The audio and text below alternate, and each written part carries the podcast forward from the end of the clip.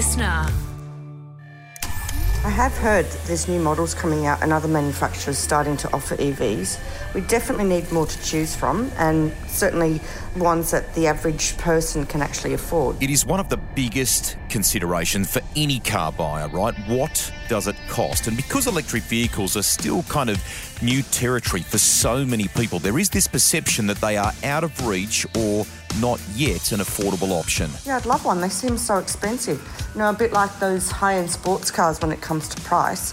What's the actual cost of owning one? Would I need to take a mortgage out on my house? I think it's really hard to define the average person where EVs are concerned. There's often a different and sometimes a, a more complex value equation at play here. But yes, there are more affordable EVs in the works, MG Motors and GWM, for example, but product and price remains a big topic for discussion.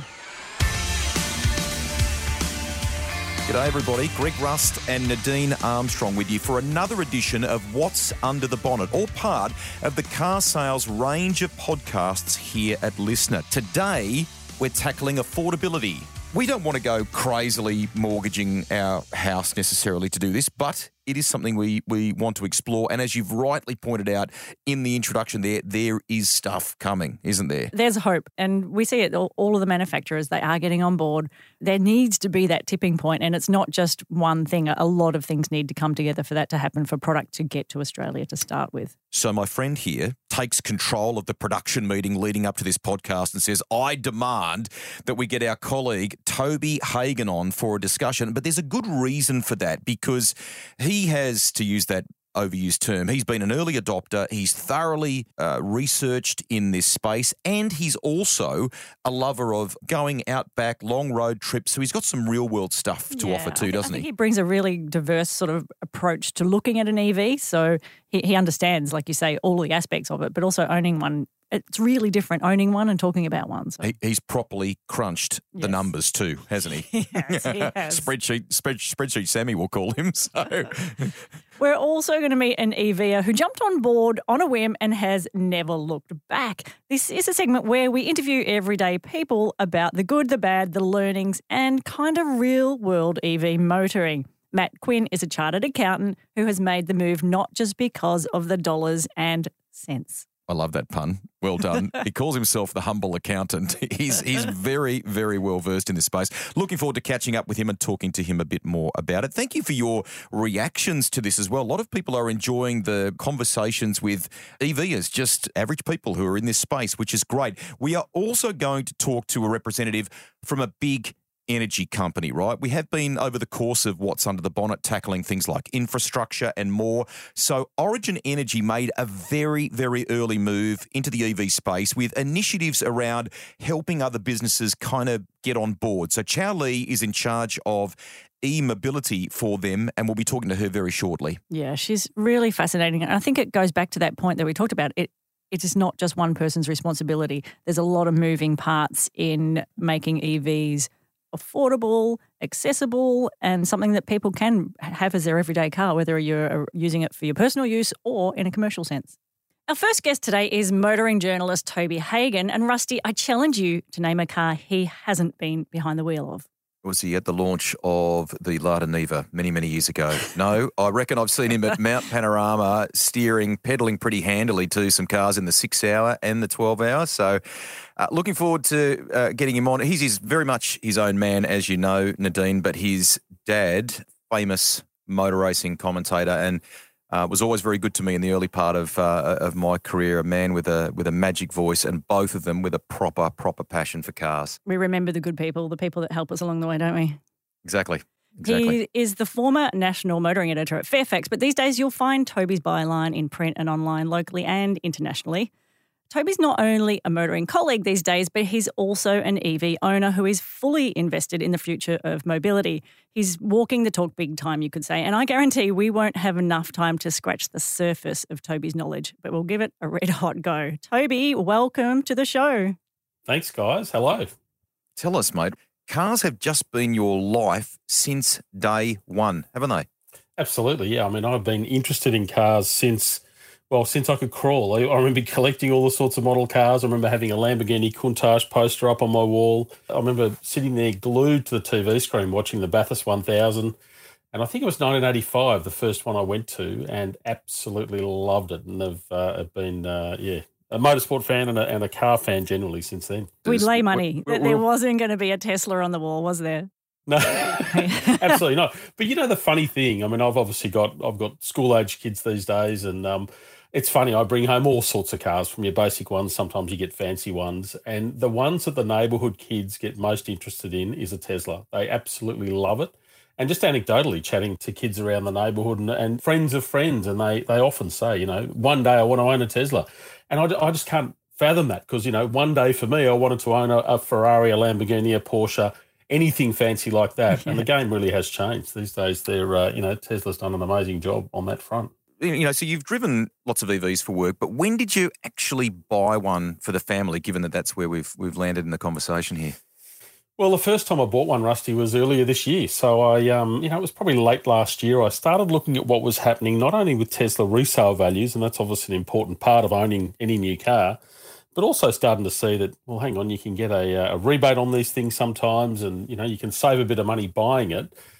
So I suddenly sort of thought, well, this could make a bit of sense. So I um, I popped in an order. It took a few months to get there, and and it arrived around about it would have been February, I think, somewhere around that this year. It was a Model Three, and unfortunately, I didn't own it too long because soon after they announced the Model Y, the SUV version, and I decided that that was uh, probably a better bet. So I offloaded a near new Model Three and uh, and jumped into a Model Y, which I picked up in August. So you've owned two uh, EVs in the time that most people are just getting to learn about them, and you've used them as your family car, which is re- the real sort of thing we really want to get into in this episode is talking that real dollars and cents around. We know what it costs, and we know that cost of ownership is still a barrier. But what about the ongoing costs of you know charging, maintenance, those kind of things? What have you experienced so far? We've got solar on the house at home, so that's a bonus. I do try and charge it where possible using the solar. If the sun's out, I'll try and give it a go with that to potentially not cost you anything on a charge. But if I am paying for the electricity, I mean, most people around the country pay somewhere between 25 and 30 cents per kilowatt hour for their electricity, and the Tesla will take around about 60 kilowatt hours. So, you know, worst worst case scenario is you, you're probably paying something like $18, somewhere around that, to fully charge it and it'll get you it'll get me sort of 380 k's somewhere around that. So $4.50 odd per 100 kilometres is roughly what it's costing me to run it if i'm paying for the electricity. Anything uh, south of that obviously is a bonus. And you talk about that rate that's for sort of your home charging and, and i know that when you charge at a public facility it's more than that. I think I'm, i was looking at about 50 cents per kilowatt last time. Yeah. so how much have you had to charge outside of your own you know charging facility? There? The only so any time I've charged outside the house, it's been for free. So most of what we've done so far has been around town. It's been the family duties around town, going to the beach. My wife uses it to go to work, those sorts of things. And there's a few charges around us where we can get sometimes free charging. So, for example, my son's his violin teacher uh, teaches from a shopping centre, and um, they've got one of these jolt chargers, and you can put up to I think it's seven kilowatt hours in it for free. So we just plug in while he's in at the, violin centre getting his lesson, and all of a sudden we've got seven kilowatt hours, which is which is good enough for around about 45, 50 kilometres of driving. The other thing with Teslas, you basically got double the places to charge than you, that you do from regular EVs. I mean, obviously a, a Tesla can use any of the normal EV chargers you see around town, plus all the Tesla ones. And a lot of those destination chargers they've got are free. So there's, a, again, a shopping centre not far from my house, and they have about four or five Tesla chargers there. They're often pretty full these days. But if you go during the week, I always say to my wife, if you're going down shopping, just take the Tesla and plug it in. So, um, you know, you can get potentially 100 plus kilometres of charge pretty easily from that. So the most I paid is what we pay at home, which is around about 28 cents per kilowatt hour. And as I said, it's it's costing us well under five dollars to do 100 kilometres of driving. And one of the things I love with the EV is you can drive it as hard as you want and you don't really use that much more or less electricity. It's sort of the same no matter what you do. Whereas you do that with a petrol car, and you're going to come out using a fair bit more fuel. But you know, the regenerative braking and all that sort of stuff, it um, it ends up being pretty good. You love a road trip, right? So venturing to off the beaten track sort of places. How does that fit with? EV life now, and you've mentioned the the sort of balance you have in the garage, don't you? There's more planning when you do have to do a road trip, and I've got to be honest, I haven't taken that Tesla on the big road trip yet. I did do another road trip uh, around about the middle of this year from Sydney to the Gold Coast and back in an EV in a Polestar, and um, it was fine. We did it fine, and I actually worked out that we could have done the entire trip for free. Like if I'd if I'd wanted to wait long enough at all the all the free charges, I could have done that. And yeah, we were paying at, at sometimes 60 cents per kilowatt hour for electricity. So pretty much double what you pay at home. But you're still paying far less than I'd be paying if I was driving a petrol car. So that whole trip, I worked out, I think it was about $117 I spent on electricity to get to the Gold Coast and back. So, you know, a 2000 K odd drive for 117 bucks I thought was pretty good. But the biggest thing was the planning. You have to be on top of it in terms of mm thinking mm. ahead. You can't yeah. just say, you know, we'll blast down there and uh, and everything will be fine. You've got to obviously look where the charging stations are. You've then got to see whether those charging stations are operational. And this is something that almost caught us out because um, some of them aren't working. You've only got to take one of those super fast charging stations out of the equation. And all of a sudden, you've got a backlog of other people trying to uh, charge at a slower charger that's nearby. So there's a lot more planning, but um, you know, with a bit of bit of forethought and a bit of uh, planning ahead, you can get it done. Absolutely. Toby, before we let you go, what excites you about things in the pipeline? There are startups doing some amazing things. Tech is evolving rapidly. What sort of things are you, now that you're an owner, now that you're working in this space regularly, what kind of things are you, are you looking forward to? I'm really looking forward to some of the new charging opportunities. So, you know, things like obviously vehicle to grid and vehicle to home, being able to use the, the car to potentially uh, feedback into the electricity grid, and that suddenly opens up all sorts of options. Once you bring in, for example, dynamic electricity pricing and having a look at uh, the ability to potentially sell your electricity at mm. 5 p.m. and buy that same electricity back mm. three or four hours later at a cheaper price. So I really love the idea of that. But look, the other thing I really love with the EV game is that we're suddenly seeing all these new players. I mean, as you touched on, you know, Tesla's obviously one of them. We've got Rivian, we've got BYD and Ora, and all these other brands that can potentially come in and uh, and make a big impact. We're seeing some, uh, I think, some pretty cool opportunities, and it's mm. uh, you know you're also seeing other brands, I guess, value focused brands, Hyundai and Kia and so on, starting to push into more premium territory. And I think the EV space sort of levels the playing field a bit. Suddenly, you've got these these mainstream brands that are playing with the uh, the big luxury brands. Toby, you have been in the game for a long time and obviously had access to EVs, you know, before the mass market. But have there been things that have surprised you in a, in a good way? Uh, I'm hoping about the EV experience. Yeah, probably. Well, I think probably the biggest refreshing surprise is that it's, it's been relatively easy to live with. You know, mm. we've all had range anxiety. We've all gone, oh, you know, am I going to make it to the next charging station or whatever? But as I said, with a bit of planning, I've found it surprisingly easy to live with them.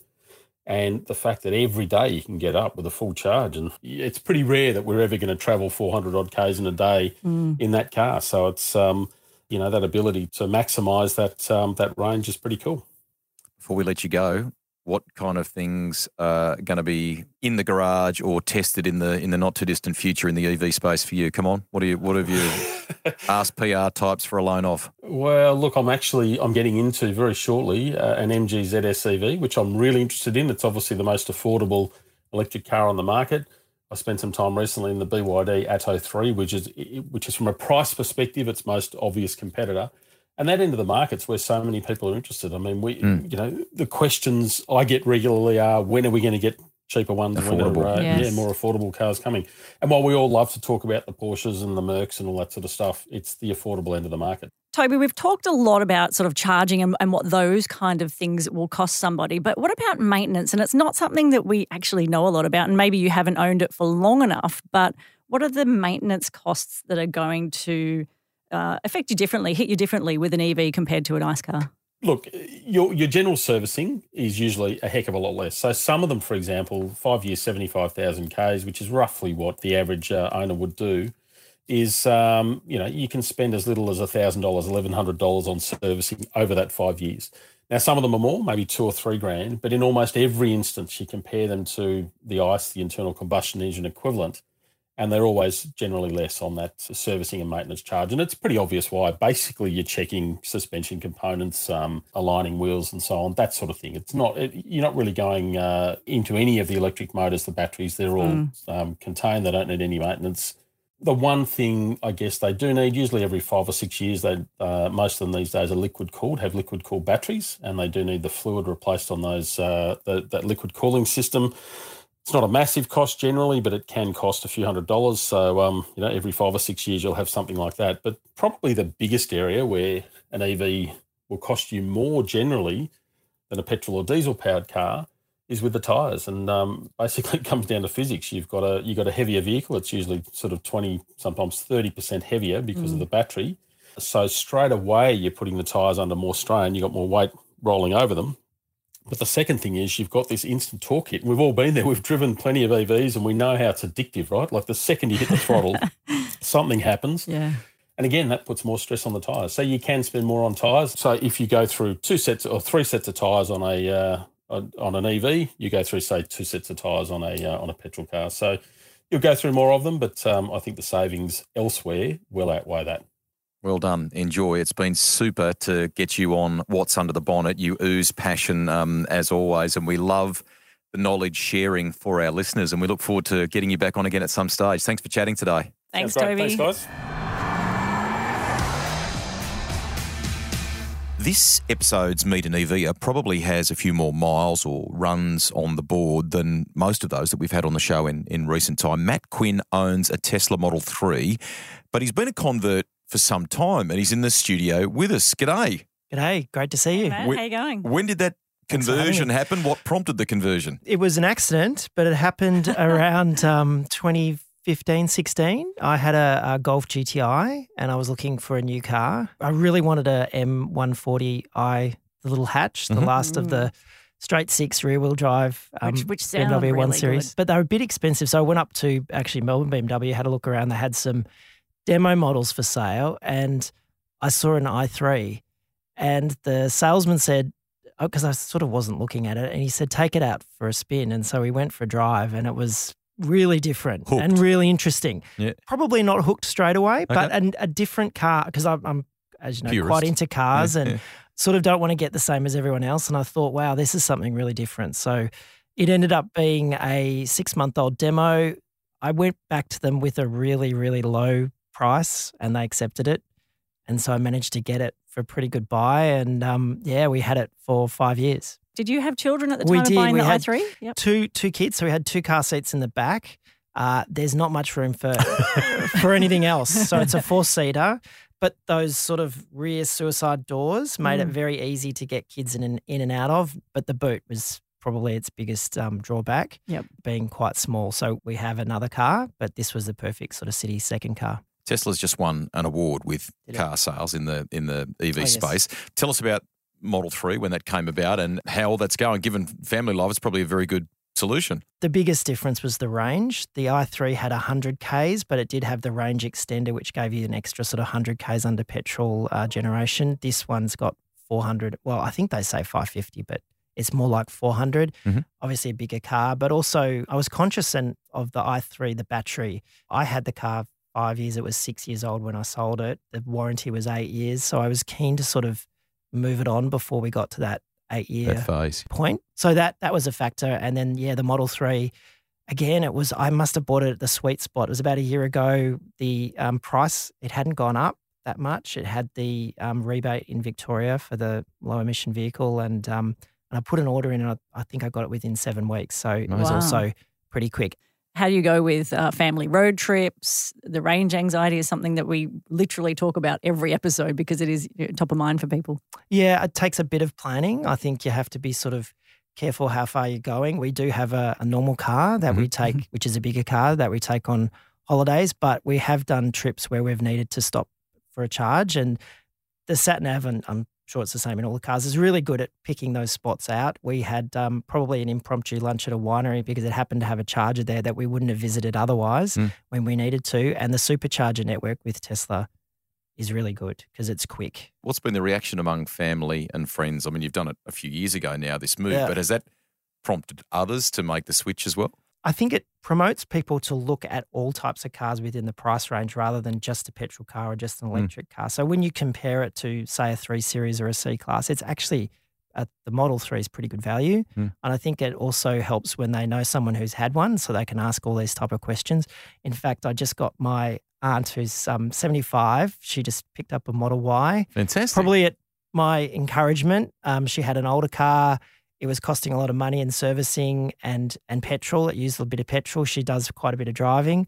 So for her, it was wow. I never have to go to a petrol station. I can fill it up in my house, Mm. and I don't have to really get it serviced for many of those um, expensive items again. You're someone who's enjoyed cars clearly uh, uh, over time. Is there a hero car in this space for you, or have you kind of latched onto it?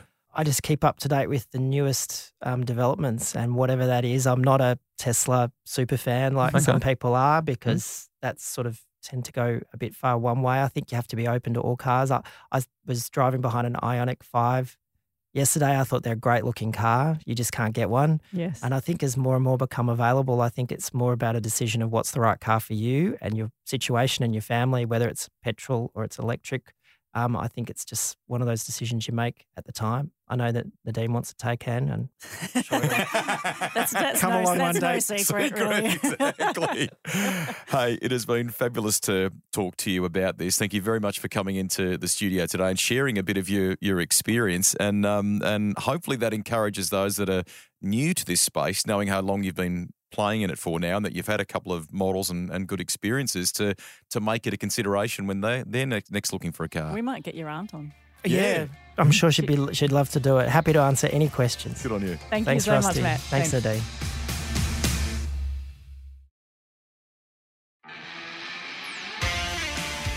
Let's bounce through some EV news. And this is really the full gamut here, isn't it? We're covering the sure full is. spectrum. It sure is. It's quite extreme, isn't it? And when we say that the Electric Vehicle Podcast has something for everyone, we really Mean mean, it. it. Rolls Royce.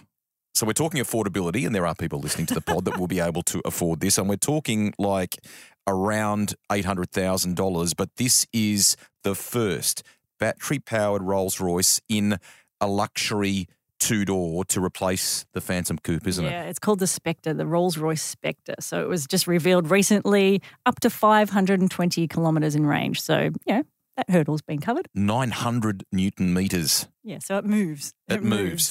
when, we can expect this, I think, end of the year. Is that right? Yeah, apparently. Yeah, apparently. But like you say, 800 grand and, and plus extras, right? Once you get those diamond encrusted handles and those, you know, fancy.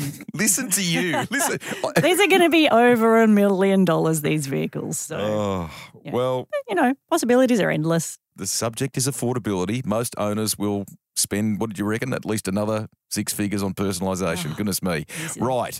Let's go to GWM because they're talking about Uh, releasing a raft of them, aren't they? And, and not just electric. Yeah, absolutely. So GWM is Great Wall Motors that people might know, the, the Chinese car maker, and they've committed to 50 NEVs. NEV means new energy vehicles because God knows we need another acronym in the auto industry. NEVs. So in those 50, that includes things like hybrids, plug-in hybrids, and electric vehicles. But still, that's 50 new vehicles coming, and that will be at the more affordable end.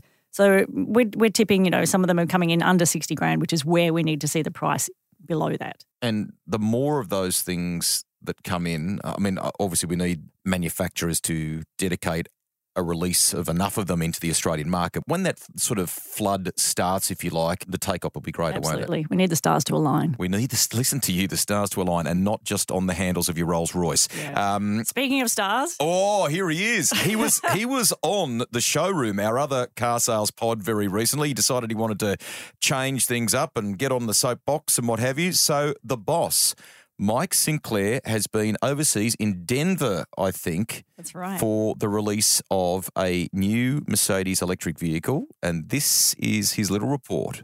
I'm sitting in a brand new Mercedes Benz EQE SUV with Holger Ensman. Congratulations on the car. EQE and EQS, such an important vehicle for Mercedes Benz. Yeah, thank you very much. We started in 2015 with uh, those vehicles, and uh, I guess it was a turning point for Mercedes in terms it was the first architecture that is fully dedicated to be electric, as you can see. So it, it was also a turning point in terms of car design. It was a turning point uh, in terms of battery electric vehicles, and also in software. As, as we have the uh, hyperscreen in front of us, you can see it's it's a complete new design, it's a complete new technology, and a complete new HMI, so human uh, machine interface that was really new for Mercedes-Benz. And as we see right now, it was the right decision in 2015 to go in that direction. Really interesting for me to come to effectively this full electric vehicle architecture, yet the car you've managed to retain uh, the traditional Mercedes feel at the end of the day, it should be a Mercedes and, and the number or the, the, naming EQS, EQE also references to our S class or our E class.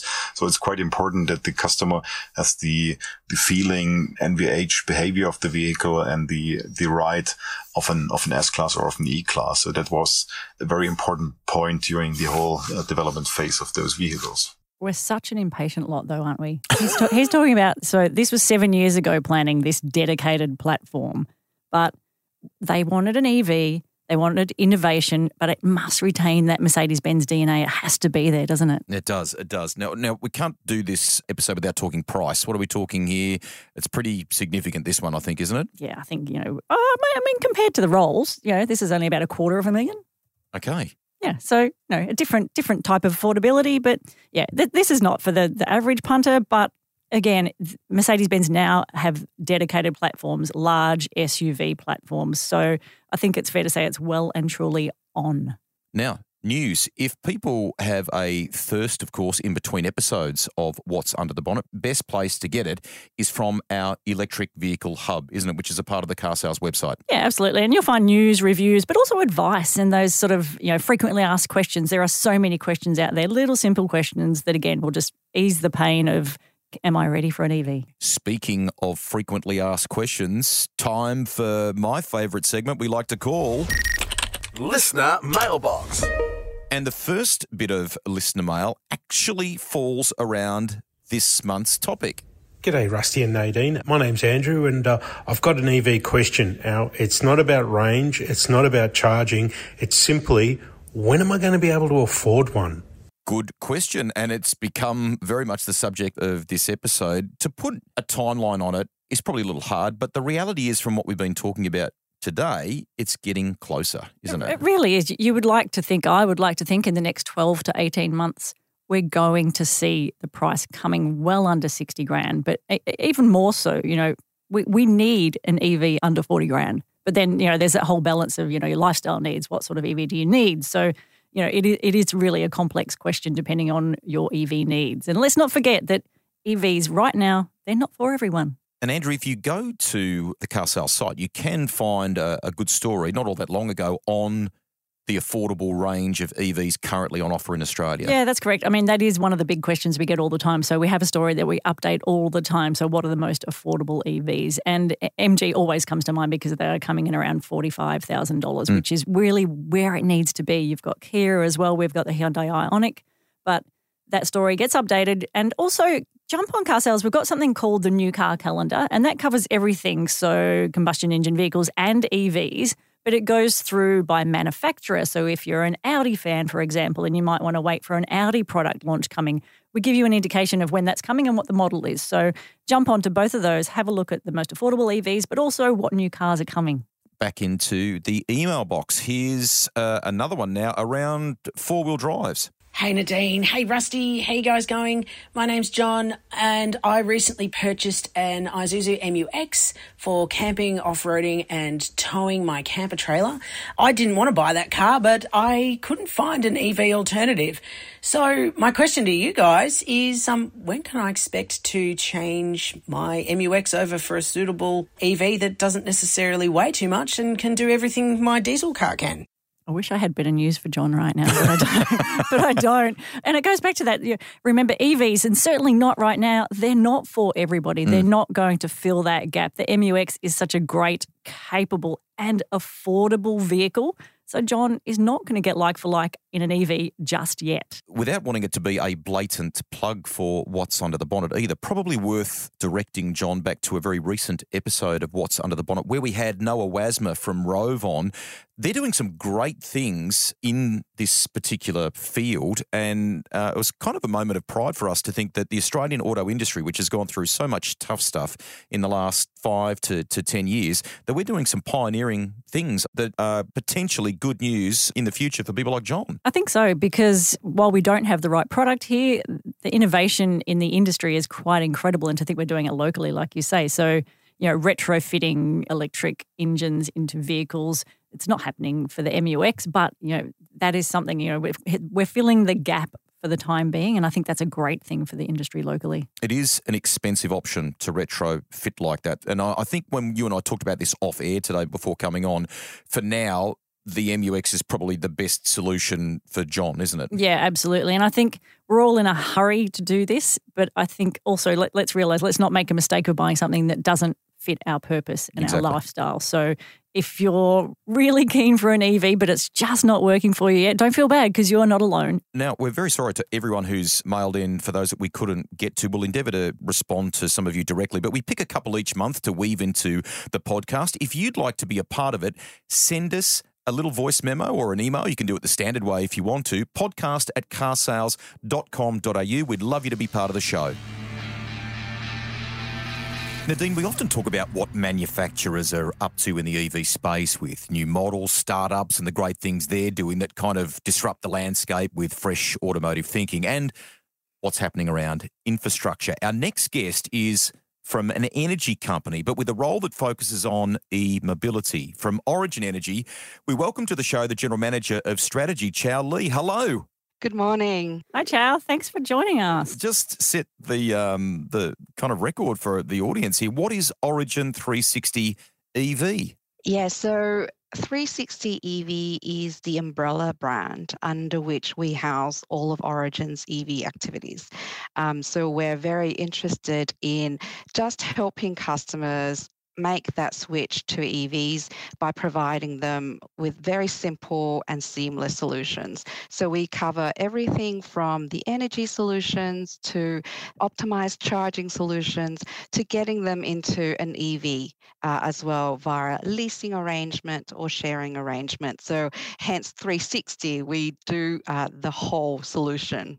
And I think people when they think about EVs, they don't really think about an energy company being someone that's going to help, you know, push them along. So, how did that come about? I mean, it feels like a natural partnership for someone that's in the business, but you know, from a general consumer's perspective, they think about manufacturers and what's the government doing. So, how do how do Origin see their role in actually helping consumers and businesses move forward? Yeah, so as an energy retailer, we're very excited about the electrification of transportation. So, firstly, it brings more electricity demand, and that's great for us. But we also see this um, intersection between energy and mobility as being quite unique and, you know, like once in a lifetime intersection. So, we're very excited in being able to help customers get into an EV, but also the ability for us to manage the energy from all of these batteries on wheels so that we can create value for the energy markets and then share that value back to our customers to then help subsidize the cost of getting into an EV. How long has Origin kind of been um, pursuing this space? And is there is there a tipping point for the initiative from a, a company perspective. How's it going? not a lot of people know this, but Origin has been in the EV space since 2008. Wow. So, quite a long time. So, we were the leading provider of charging solutions to EV drivers back in 2008. And these were mainly Nissan Leafs and the Mitsubishi uh, plug in hybrids. We launched 360 EV three years ago to really accelerate our focus in this space. And we're seeing a lot of momentum and um, interest in, in this from customers. I think again, oh, if we look at uh, gen- general car sales, you know, commercial sales account for more than probably fifty percent of car sales in Australia. So, how does that? What are you hearing from businesses and mm. them turning their fleet into EVs and that kind of thing? Yeah, so 360 EV Fleet is one of our core product. We launched this 18 months ago in response to feedback from our business customers that they're interested in making the switch to EVs in their fleet, but they just don't know how because it's not as easy as ordering a car and handing that to their employees and off they go.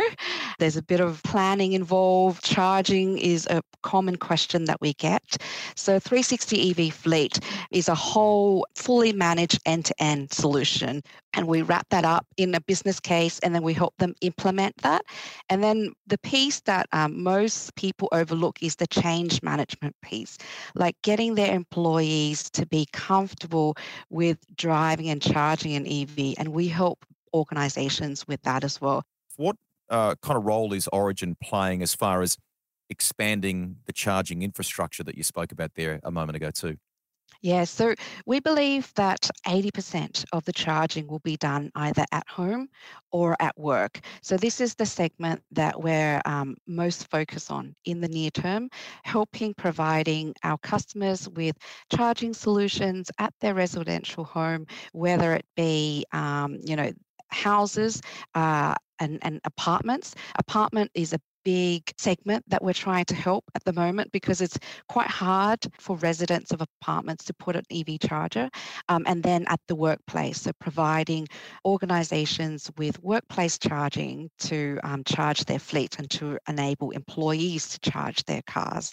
Yeah, on that, I, I, love. I've I've read a little bit about Origin's smart charging trial findings, and I can see you've made some segmentations around people like tinkerers, evangelists, and A to B drivers. And I love that because I think we all do come from a very different place. We know there are a lot of early adopters who love the tech and so on, but people buy an EV for different reasons. Tell me a little bit more about that research. Yeah, um, we've been running our smart charging trial with Arena for over two years now. So the Tinkerers are definitely your early adopter cohort who is very engaged in energy, very knowledgeable about energy and their cars. The evangelists just love EVs and they're doing it for sustainability reasons. 90% of them have solar, 20% of them have batteries as well, which is like a really big number mm. considering the economics of batteries. And they know exactly, you know, when to charge and how their car is being charged and the cost of charging. What do you expect? I mean, how does this trial steer your future direction and investment there? Sorry.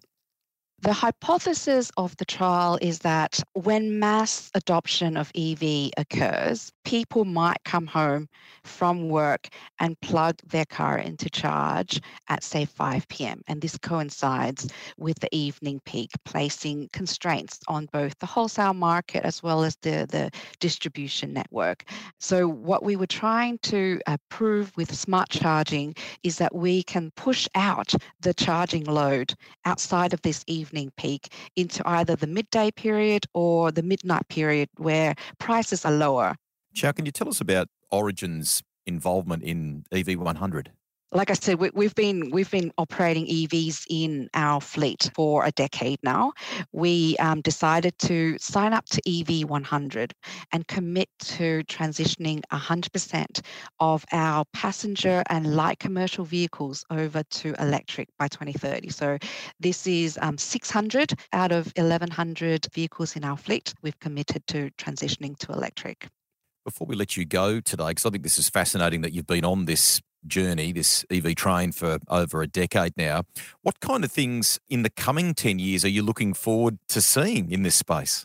We're looking forward to car manufacturers taking Australia as a serious EV market mm-hmm. and bringing more EV models and more affordable EV models into Australia. And, um, you know, I'm on the board of the EV Council, and our main focus this coming 12 months is to help guide the conversation on fuel efficiency standards to make sure that Australia gets our fair share of affordable EV supply. And then, yeah, looking forward to just seeing more people drive EVs and EVs becoming a, a, a commonplace thing rather than a, a unique thing. Chau, I'm sure there are a lot of um, business owners listening that are probably thinking about converting their fleet to EVs, but you know haven't just quite got there. What what is it? What's going to nudge them over? What are, what are some of those hard facts around you know commercial uh, imperatives around switching to an EV? Yeah, so so the the common question that we get asked from uh, our business customers is, why now? Why don't we just wait until three years' time where there's more EV models available and prices are lower? And our advice to these businesses is that you should start trialing and piloting a few now so that you can take the learnings and have the infrastructure in place so that you're ready to transition more of the vehicles over to EVs when the right time comes. So start now. You don't need to solve all of the problems uh, all at once. Start a few, start with the low hanging fruit just get your employees driving an EV. You know, we run EV drive days on behalf of the New South Wales government uh, quite regularly. We actually have one coming up in November, so the 9th and 10th of November, and they're targeted to help business customers learn everything they need to know about transitioning their fleet to EVs. So if they're interested, reach out to Origin and yeah, we can help them on the journey. I would imagine that measuring the environmental impact and, and sort of organisations are looking at their carbon footprint, surely that is a bit of a no brainer as well in terms of reporting measurements.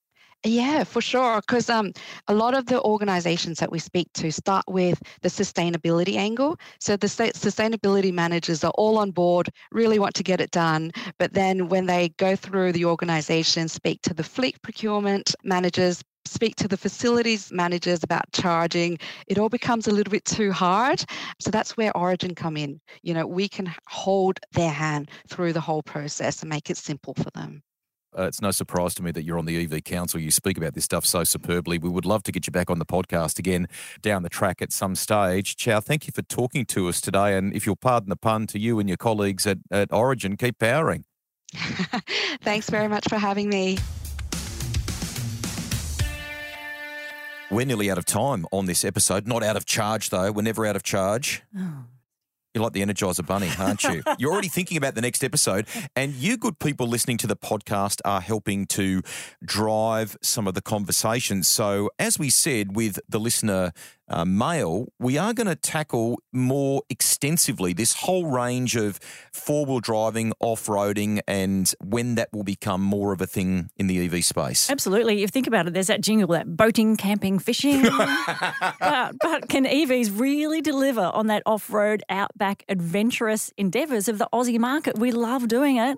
Well, and, and it's in the general space. You can listen to our other podcasts, by the way. We have four of them in the in the carsales space. But the showroom, for example, we tackle everything that's happening in the market, and we know that these kind of vehicles are still super important in the Aussie psyche, aren't they? Absolutely. Whether it's whether it's just the family truckster. I mean, there are plenty of four wheelers out there that people will never use in an off road sense, and there are people that properly want to go to Uluru, go and do the Simpson Desert, you name it.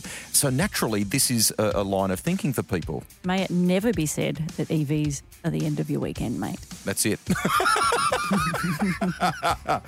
uh, thank you to our producer, Kelsey. Thanks to you, Nadine. Are you, what are you driving? What, what's coming up for you before you go? Come on, what are you driving? I'm in a fabulous uh, people mover, the Hyundai Palisade this Okay, week, which is okay. Amazing family vehicle, seven seater. There's nothing it can't cope with with a family load. We'd love you to be involved in the show too. You can send us a voice memo very easily. Just record it on your phone, 20 or 30 seconds. Send your question in. We'll endeavour to tackle it. Podcast at carsales.com.au. From all the team, we'll catch you next time, everyone. Bye for now.